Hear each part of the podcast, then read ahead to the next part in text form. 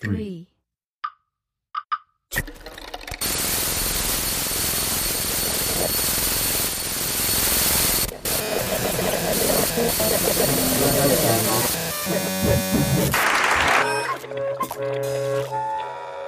Darmstadt on Air number 13. Collaboration as Life Force. Gunnhildur Einarsdottir in conversation with Rhodri Davies. Welcome to Darmstadt on Air, the podcast of the Darmstadt Summer Course with conversations on music and experiment. My name is Silvia Freidank from the Darmstadt team, and I'm happy to say a few words about the two dialogue partners of episode number 13. Gunnhildur Einarsdottir is an Icelandic harpist based in Berlin, where she is a founding member of Ensemble Adapter. During the last years, Gunnhildur has established a harp class at the Darmstadt Summer Course. She began in 2014 with a small group, and thanks to her expertise and enthusiasm, the interest has grown constantly. Before that, the harp had only been featured prominently in Darmstadt during the 1950s and 60s. For this Darmstadt on Air podcast, Gunnhildur invited Rhodri Davies, who is a harpist and improviser based in Swansea in South Wales. He plays harp, electric harp, live electronics, and builds wind, water, ice, dry ice, and fire harp installations. Rhodri has so far released five solo albums and is also active in many groups with other musicians. Gunnhildur and Rhodri have been following the work of each other for a long time. Both of them studied with the Welsh harpist Janet Williams, and it was from her that they first heard of each other. They met briefly in Darmstadt in 2018, but never had the time to chat.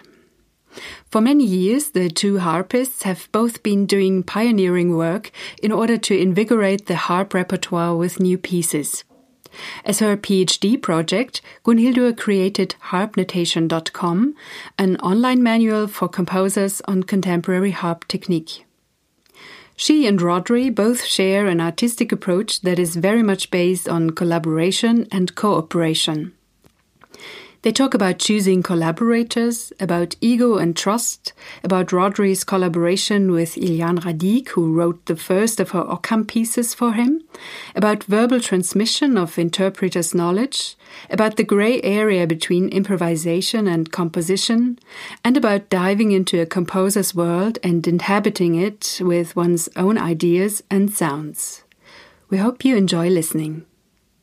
So, when Darmstadt contacted me, and I was immediately thinking of you because um, I've been following you, of course, and for a long time, and a big, been a big fan of your what you Oh, do, Thank you. and known about you, of course, for a long time. But we never really had the time to chat. Actually, I was thinking about because uh, yeah, I mean, already when I was started studying with Janet, she mentioned you, and uh, that's where I heard from. I heard about you first, and. Uh, and of course, we've uh, met just briefly here in Berlin when I brought you my harp, and, and then in Darmstadt, but never really had the time to chat. And and they also told me, asked me to have some sort of theme about the about the podcast because the podcasts are all based on on certain theme. And I was thinking of this theme of collaboration or cooperation. Um, just basically, uh, since it's a, actually a thing that uh, I believe a lot in and uh, I'm very o- occupied with, um, just uh, in my work and what I try to do and uh, how I work and what how I think of music actually. And it seems to me that you have a similar similar approach and uh, you of course collaborated with so many fantastic composers and and musicians. So and I was actually just uh, reading a little bit on your website, and I I saw this really nice interview with you from 2008 with uh, Gorwel Owen, and you were mentioning something that really struck a chord with me, and it was improvisation is one of the those rare forms that of music or art that is intensely co- collaborative, and I that was one thing that I really took away from that, and uh, so I just wanted to ask you a little bit about yeah your work and uh, how you how you see collaboration. Cool. Thank you. Well, thank you for asking me. Yeah, this is exciting. I've been following your work for a long time as well since uh, since Sean had told Oh. told me about you. So yeah, it's uh, yeah mutual.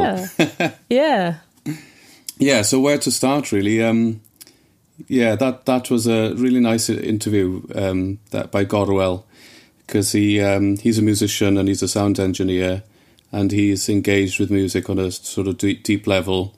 So I really enjoyed enjoyed his questions yeah. and um, that interview in particular. So you could get in sort of in, into things a bit deeper than um, you know the usual surface questions. Um, yeah, exactly. but the yeah collaborating is is the the main life force for me. I think, um, and although I've been doing a lot of solo work, maybe over the last ten years, um, it's totally informed by the collaborations that I've had in the past and the ones that I'm still, you know, um, occupied with. Um, so it kind of feeds into the mm-hmm. solo work as well.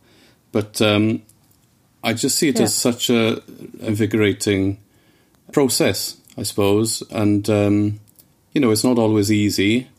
Um, it doesn't it doesn't often right. you know just instantly gel.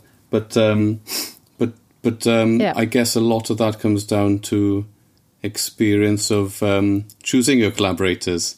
And maybe when I was younger, when I was younger, I was would sort of, um, I suppose, more in the contemporary classical um, sphere. I would be more sort of um, accepting yeah. of just um, what somebody would tell me if you know if they were a composer or something. I I was kind of had this sort of entrenched um, hierarchy, sort of um, sort of uh-huh. uh, ingrained in my uh, outlook. But um, the older I get, it's it's more now really if I if I like somebody or not, and um, and I can often sort of whiff. I can smell a whiff of like a, a career composer that just wants to do something for their own ego, and I and that really puts me off intensely. So I run away. I run gone. really quickly. That's a good one. Yeah, yeah. It's often difficult to to to balance. Mm. No, this uh, this will of like you you want to collaborate, but you also yeah to you have to have a lot of trust, I guess, in each yes, other. Yeah, right? absolutely, and a, a, sort of mutual giving as well. So you're both um, coming to the the table with uh, stuff. It's not just one sided. And then I suppose the older I get, I, I guess I've yeah. sought people out that I, um, you know, admire. I suppose so. Um, I already have fallen in love with their sort of approach or sound world or um, worldview so that in a way, mm-hmm. unof- unoften I'm sort of disappointed, or you know somehow the their character comes through in the, their music or the way of doing things. Um, so it's unoften that it's different, you know, in their personality. If you know what I mean? Yeah. And how how do you go about like finding new people to collaborate with? Do you do you seek people out or or here's something nice on Bandcamp, or or is it more like like friends, like like people you like, then you you start to do something? I think I did. I had sort of a specific agenda. I can I guess it must have been about fifteen years ago now. I really wanted. It was sort of like guerrilla warfare in a way. I wanted to invigorate the harp repertoire with interesting pieces, mm-hmm. with pieces that I would have gone, wow, you know, I can't believe these exist when I was a, at a young age, yeah. instead of having to play La Source or something for the hundredth time. Exactly. So, um, so it was kind of starting, um, kind of avoiding what I call career composers, um, mm-hmm. and starting with um, artists that in the '60s that were sort of working with interdisciplinary um, you know, movement, sound, art, throwing it all up. So, like the Fluxus movement, the Scratch Orchestra. Mm-hmm. Um, so I started my investigations there, I suppose, and Christian Wolff, you know, coming from the, the Cage school. Yeah. So I asked Fluxus artists to write me pieces, and I asked Scratch Orchestra artists to write me pieces, and that was the kind of the beginning. So starting in the '60s, basically, because often that's kind yeah. of where when I started playing contemporary music, that's where music tailed off for the harp. you know, people kind yeah. of shut down. They think True. they do the odd, you know, Takemitsu, Tontantiet. Uh, what else was around at the time? Donatoni and Berio. Uh, Maybe those were the only things yeah. that were in the current, you know, vocabulary. So, um, so starting there yeah. with the '60s stuff that would have been ignored, perhaps, you know, James Tenney and yeah. and then asking um, colleagues, so improvisers, asking visual artists, um, just trying to get a different view on how to compose. Um, yeah, so that that was it essentially. Um, and I guess there are about fifty pieces now, solo pieces. And my hope was that other harpists would play them. It wouldn't just be me. And it's happening. You know, Jennifer Walshe, her piece has been played. I think did one of your students? Yeah. Yeah. And Catherine Conce's works have been played by the students in the Royal Northern College of Music. So these pieces are slowly. Um, Meyerhof we, we did last year in, in Darmstadt as oh, well. great! Yeah.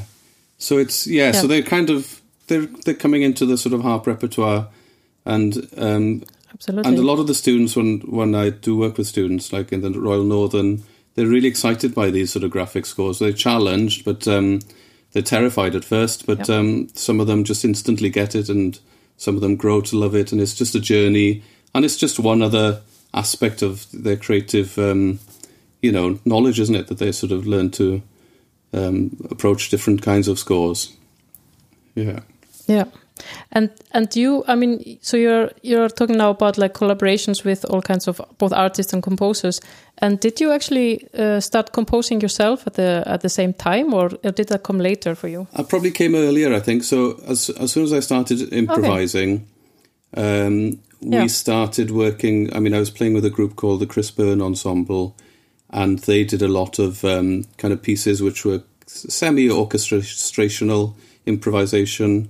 Some were um, a bit more specific or less specific, but and then I was in a group called IST with Simon Fell, who who sadly died recently. Um, so we were working with uh, graphic scores and text pieces. Carl Bergstrom Nielsen piece. Um, yeah, so right from an early, I was kind of interested in that sort of grey area between composition and improvisation and semi-composed graphics notation, text scores, um, and I, we would all write our own little pieces, I suppose. So um, it was Yeah. just part of the thing. So we had a group. Oh, you know, why don't you write a piece? So I wasn't coming from it as a composer. It was more necessity, really, as an improviser. That was interested in just ex- seeing what could happen if we put a few sort of um, criteria down for our improvising. Um, so I've always done it, but uh, and and it's only now, like twenty years later, I look back and I've got a whole box full of these stuff, and I got oh blimey, um, that's a, that's kind of it looks it looks as if I've been doing it on purpose, but it's just a byproduct of of what I do. I think, yeah. Yeah. But do you call yourself a composer or improviser or both or I think I'm I'm essentially an improviser, but I see improvisation as a compositional uh, tool. You Yeah. know, it's a process in it. absolutely? So, um, if I want to be grand for applications, I'll say I'm a composer, yeah, and sometimes an artist. but I'm an improviser and a harpist, really. Yeah. well, whatever works, right? I think it's a bit, it's a bit, um, it's a bit of a class thing as well. I think um, in the UK, anyway. So I do align myself Yeah. with with an improviser because I think it's less um, privileged, Yeah. less privileged position sometimes. I mean, that's a gross oversimplification. Yeah, yeah, yeah. I get. I often get this question like, "Oh, so do you also compose?" And I have to say, I, I always get a little bit annoyed by it because I because it um, implies so so like when you answer like, "No, I don't compose. I play." Oh, you only play. I see.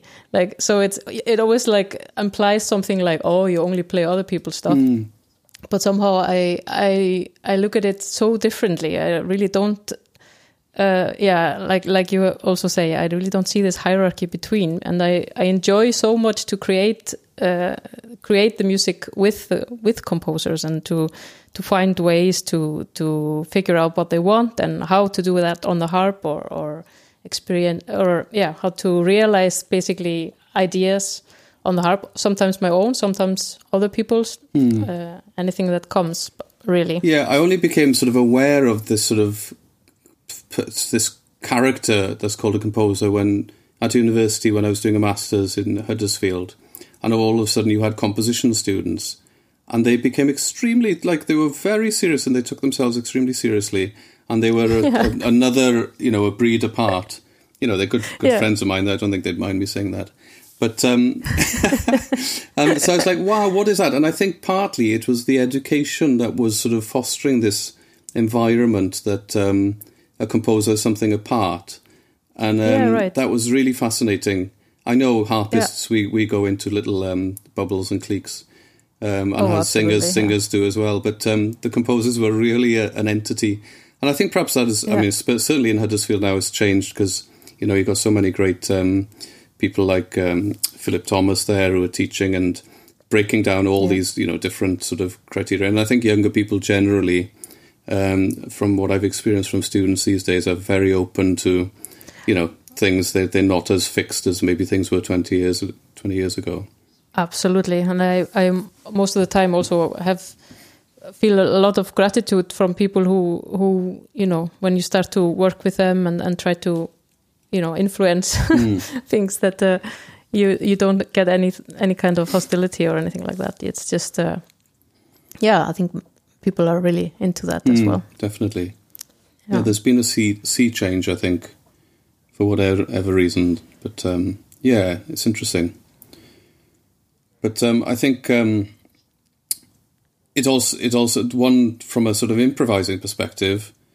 Um, if something becomes stuck in a way, or you find yourself improvising yourself into like a cul-de-sac, or things become rarefied so much, collaborating with other people is such a great way of just snapping out of it or getting another worldview. Absolutely, Um, and it's such a healthy thing. So the first piece that um, I asked was by the Fluxus artist Mieko Shiomi, and she wrote this incredible piece. It's up, it's up on the wall there. It's a text piece, okay, and it's. Um, I can t- send you a photocopy of it. Yeah. Um, but it's well, there are two pieces: wind music for harp and falling, falling music for harp. And uh, the wind music asks you to go out and listen to the the wind and then replicate the sort of sound on your on your harp.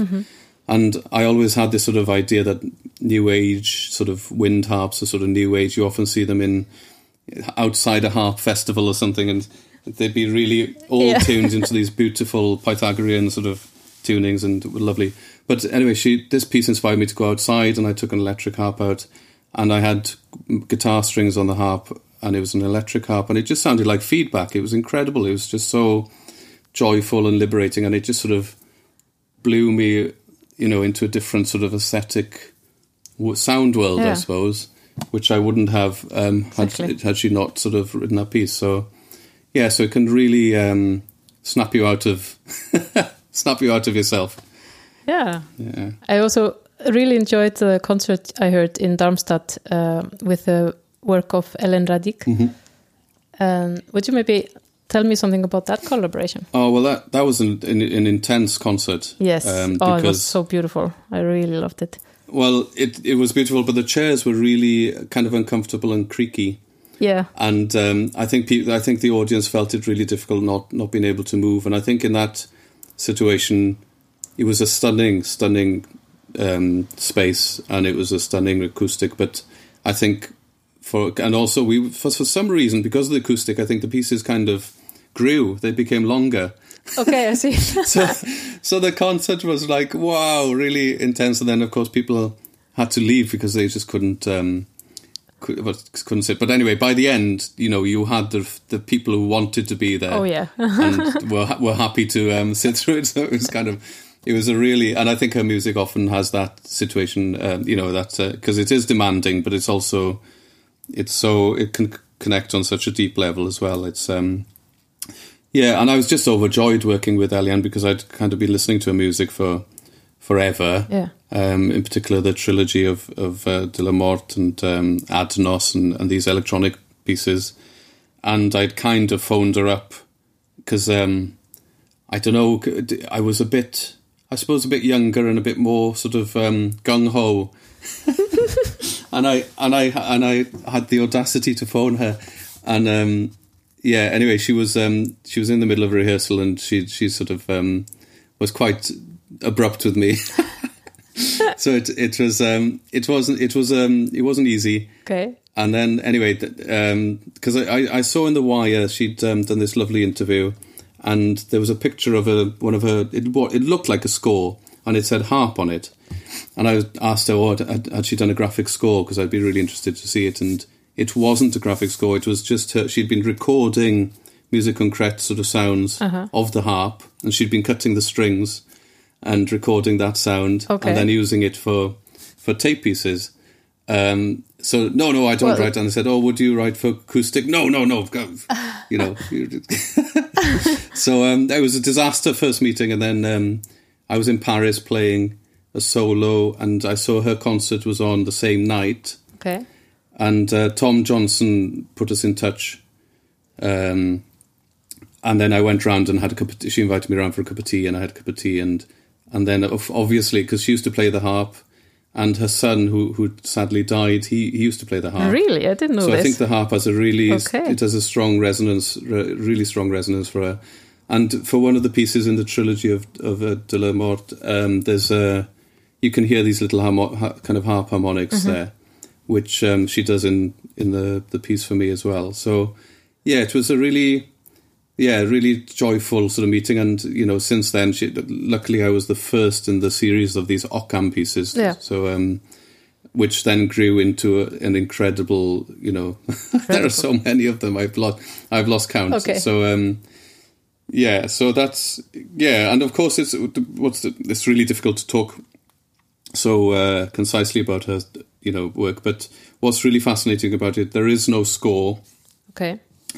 There, there is um, there's an image which she sort of kind of conjures up. Sometimes it's a fixed one, but mainly it's like moving water, possibly like a glacier on a mountain, following the, the path of this, and she'll describe the color of the, the lake that it the, the water falls down to, and all these sort of stuff.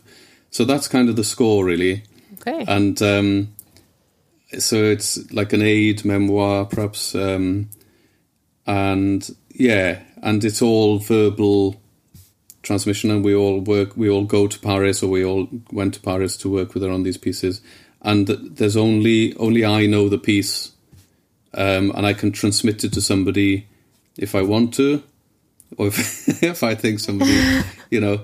So it's really Yeah. it's a bit like um because she's a Buddhist Like and secret you know cult. it's a bit like a disciple. It's a bit like cult, yeah. um, you know you can um, pass this knowledge on if uh, yeah or not. So it's It- kind of it's a fascinating. precious It works on knowledge, I have to different. Yeah, it's a different. So it was interesting because Helen Breschand was a fantastic harpist in Paris.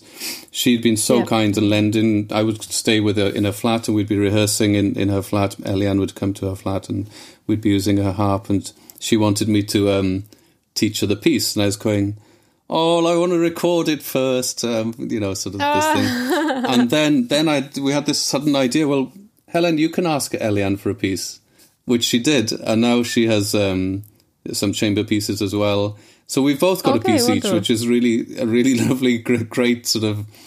Um, oh, that's really good. because I felt bad I, that I wasn't telling her the piece, but also it was kind of I'd only kind of got to know it, and I wanted to explore it a bit more before I sort of gave it away. Well, fair enough. I mean, it's also So it's- your creation as well, I would say.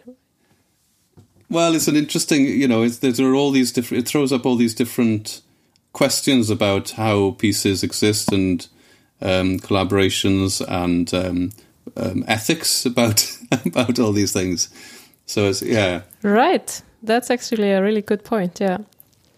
Yeah, exactly. Like I, I was uh, mentioning to you when I was writing you the email, I, uh, I've been lately also doing quite some improvisation, and uh, and recently I had this experience where I where I was improvising uh, a piece by a composer who asked me to, uh, yeah, well, he he asked me to take part in this project of his where where the uh, piece is actually kind of improvised to a to a fixed score with uh, with instructions and uh, and things like that. And I really enjoyed it, and it was a very lovely concert. And then I was talking to another uh, performer who is who does a lot of improvisation as well, and and she was somehow asking about the piece and asking, yeah, how was it written and how is it? And I said, ah, yeah, well, I improvised it, and and of course, you know, according to the fixed fixed things and. And then she ex- was expressing this kind of frustration a bit, like, yeah, well, it's a. I always get a little frustrated when when the composer doesn't give you anything, and it's all your all all your ideas and your sounds that come in. And uh, I I really don't agree at all. I, I just really enjoyed it, and I, I really enjoy diving into his world and and trying to to to figure out what what it is that he's looking for. And I really enjoy it when when something I suggest is is uh, is uh, is is hitting the right right tone. Let's say. Um, so what? Yeah. What do you think about these kind of ambiguity between? Yes, it's fascinating. I think it's um, I, I one thing I'm not is consistent probably, and I'm probably Okay. con- contra- contradictory. So on, on one hand, I really love like these um, flux. Some of the Fluxus pieces are so open that um, you Yeah. could interpret them in so many different ways, and I and, and I find that sort of liberating, and I find it really creative. Um, you know, I can put my kind of aesthetic into that sort of sound world, and it's still their piece, and it's still. Yeah, it. I wouldn't have done it if um, I hadn't approached that piece. Um, they wouldn't have had that realization if I hadn't done it, kind of thing. So it's kind of really exactly. fascinating. And I've I've done some open scores which are so open, people just go, well, what's the point of that? And it it kind of does beg the question: what is the point? What is the point if it's so Yeah. open? You could just have a you know a cup of tea in front of you, and but I, I do think that I think they do. It does frame things.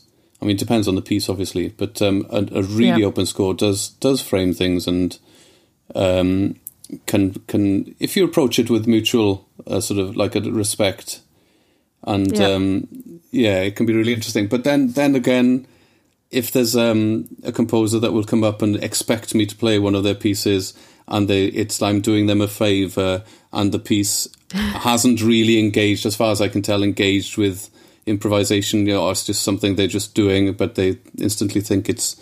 You know, this this probably sounds familiar to a lot of people, performers. Yeah. Um, then I, then I'll have an instant um, annoyance, and I'll go, "Well, I'm not bloody playing that." Yeah. Yeah. Yeah. Well, then you so just don't I'm work very with them again, I guess. selective. I'm kind of I'm selective, and, and the older I get, the more grumpy grumpy I get with. Don't we all? I Yeah, yeah it's funny. It's a it's a funny line i guess. I also i mean i i've always been very generous with my time. I, think i always really enjoyed meeting whoever like students and and composers and i mean uh, career composers and whoever. I, I really yeah like to i really like to engage mostly. But of course i have also these situations where where people really like expect me to be on call like 24 7 to ask some questions that you know they could just look up on my website for example yes, yeah, and actually that was a really good move when i made this website i now when people contact me i just like send them the link to the page and i don't have to answer anymore It's a fantastic. I've been really passing that on to everybody I, I know as well. It's really good website. Oh, thank yeah. you. And uh, all the, Oh, the student work I've I do. I that's the top of the list. I'm quoting you several times Oh well, that's why I'm passing Yeah, it on to people. yeah, of course. I've just I've just updated it. It was just uh, dropped by C- by the Sibelius Academy. They didn't want to host it anymore, Oh, so I've really? just moved it to a new place. What? Yeah, That's- but that's I've, a- I've, I've, it's up. that was a gift, a research don't gift know. for them. What are they thinking? yeah, they they just didn't want to have it anymore. That's I don't know crazy. why, but anyway, I put it on my own, on my own server now, so Good, it's good. Uh, it's up and running again. It was down for a bit, but but now it's now it's back.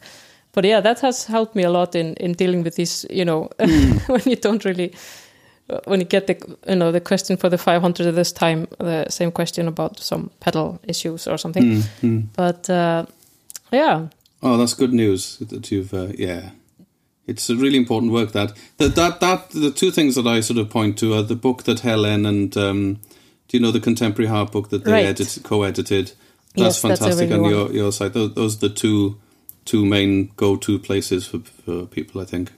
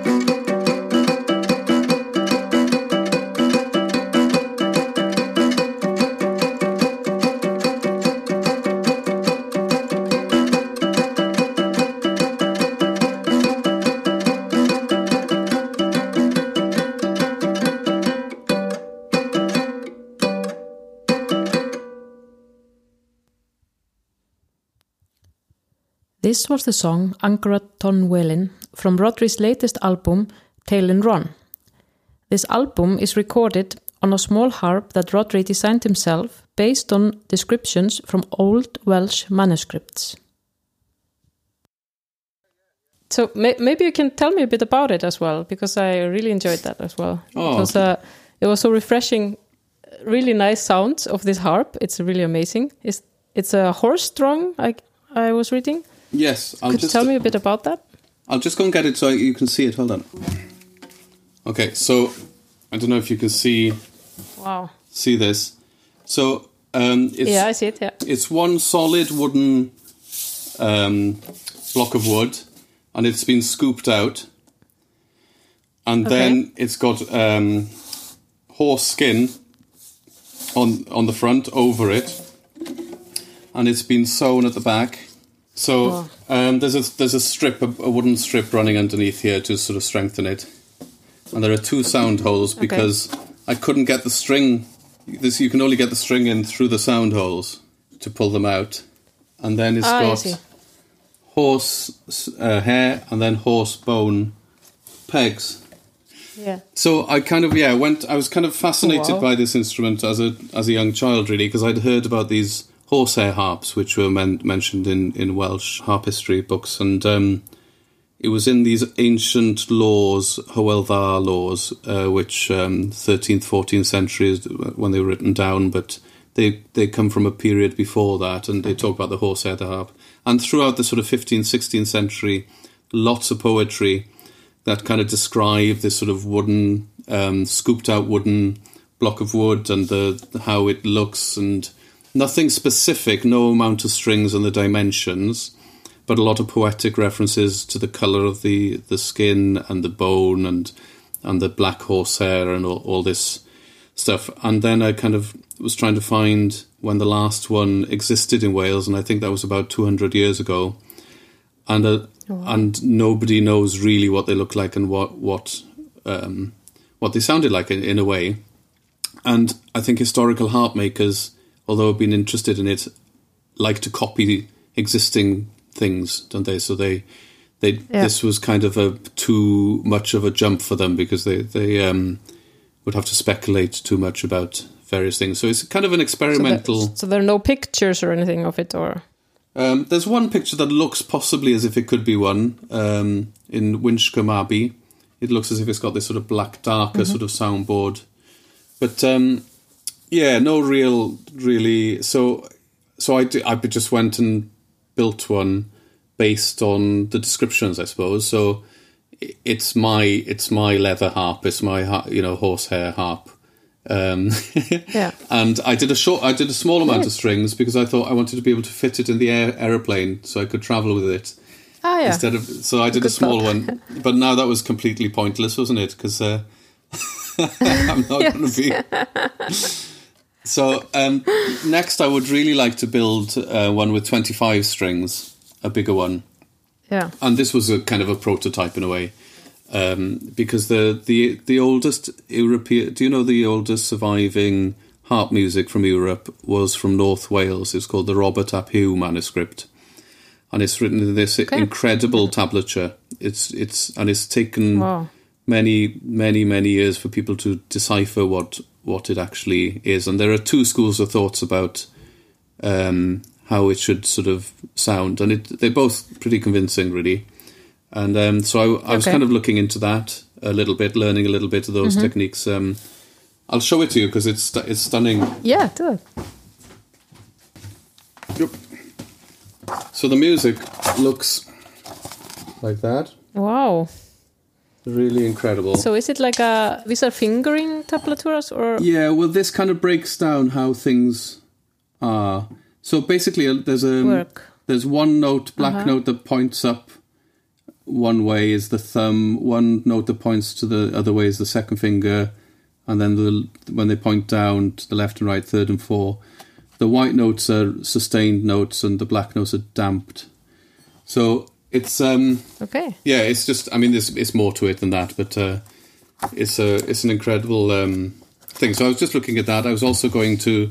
I was doing a little intervention to my local folk um, session because um, I don't know. I used to go to folk sessions when I was young, young, but kind of got thrown out because I was, you know, playing a blues note or something, or playing the wrong, you know, the wrong chord, um, which was. But too, hang on a second. What are folk sessions? Um, they when they're like um, if you you go to a pub and then there'll be a fiddle player, a, you know, penny whistle and um, harp right. and okay. yeah, so like a like, Like, a a, like in or- a movie. yeah, so um, these ha- these happen in Wales and Ireland and, and Scotland. So so um, so I went to the local one here, and I, it was like an intervention to see if I could go in there and just improvise and not know any any of the melodies. so um, and you got kicked out. uh, no, well, no, they were they were a bit resistant at first because they'd heard that I set fire to a harp, um, but um, I don't know how they found Banned out. It's- for life. yeah. but um, it was really nice. And then in the end, I really, some of these melodies really got into my head and I really started enjoying, you know, learning them actually. So, um, Yeah.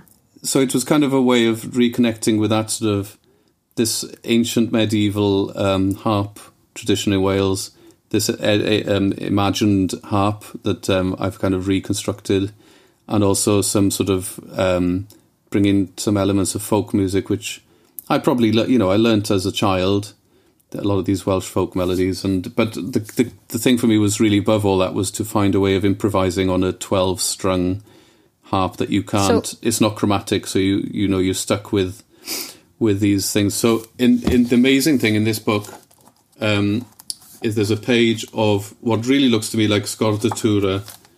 Um, so alternative tunings for um, for the harp. So let's see if I can, where's it gone. So you can see C D E F G A B C D going up on the one on the top, perhaps, yeah. and then different different alternative tunings. All right. So I tuned the harp into these, and it just really the the whole harp would resonate really amazingly. It was really fantastic. So I was kind of um, I was blown away, really. But you're improvising, right, on the record. You're not playing traditional tunes, right? No, I mean, no. So it's to- completely improvised. So, so that was more my sort of uh, practice, I suppose, before going into the studio. So I, I learned some of these Yeah. Melodies. I tuned the harp into these tunings. I soaked myself Yeah. in some sort of folk uh, tradition, and then I went and just improvised um, without preparing anything or thinking of any melodies or rhythms or anything beforehand. So. Um, yeah, that's all. That's the, the the the only thing that I've set was these tunings. So they were like eight or nine different harp tunings for the strings. So, yeah, some of them are wild. Some are you know you're tuning double notes, notes next to each other, the same note. Some you tune up and down, and you know it's really really fascinating. Yeah, so you it get these. sounds like that. Yeah, It really reminds me of some sort of Egyptian harp music or something like that. You know, Yeah. ancient. Really sounds great. I also really enjoyed just the, to hear the strings. You Mm. know, and you how you how much you get out of just these couple of strings. They're obviously quite few, and you just manage to get so many different uh, different uh, textures and timbres and uh, and just exciting exciting things out of it. I really enjoyed that. Yeah, what what's, what's really nice is like I think with those harps, the top and the bottom note are only there really as a sort of protecting.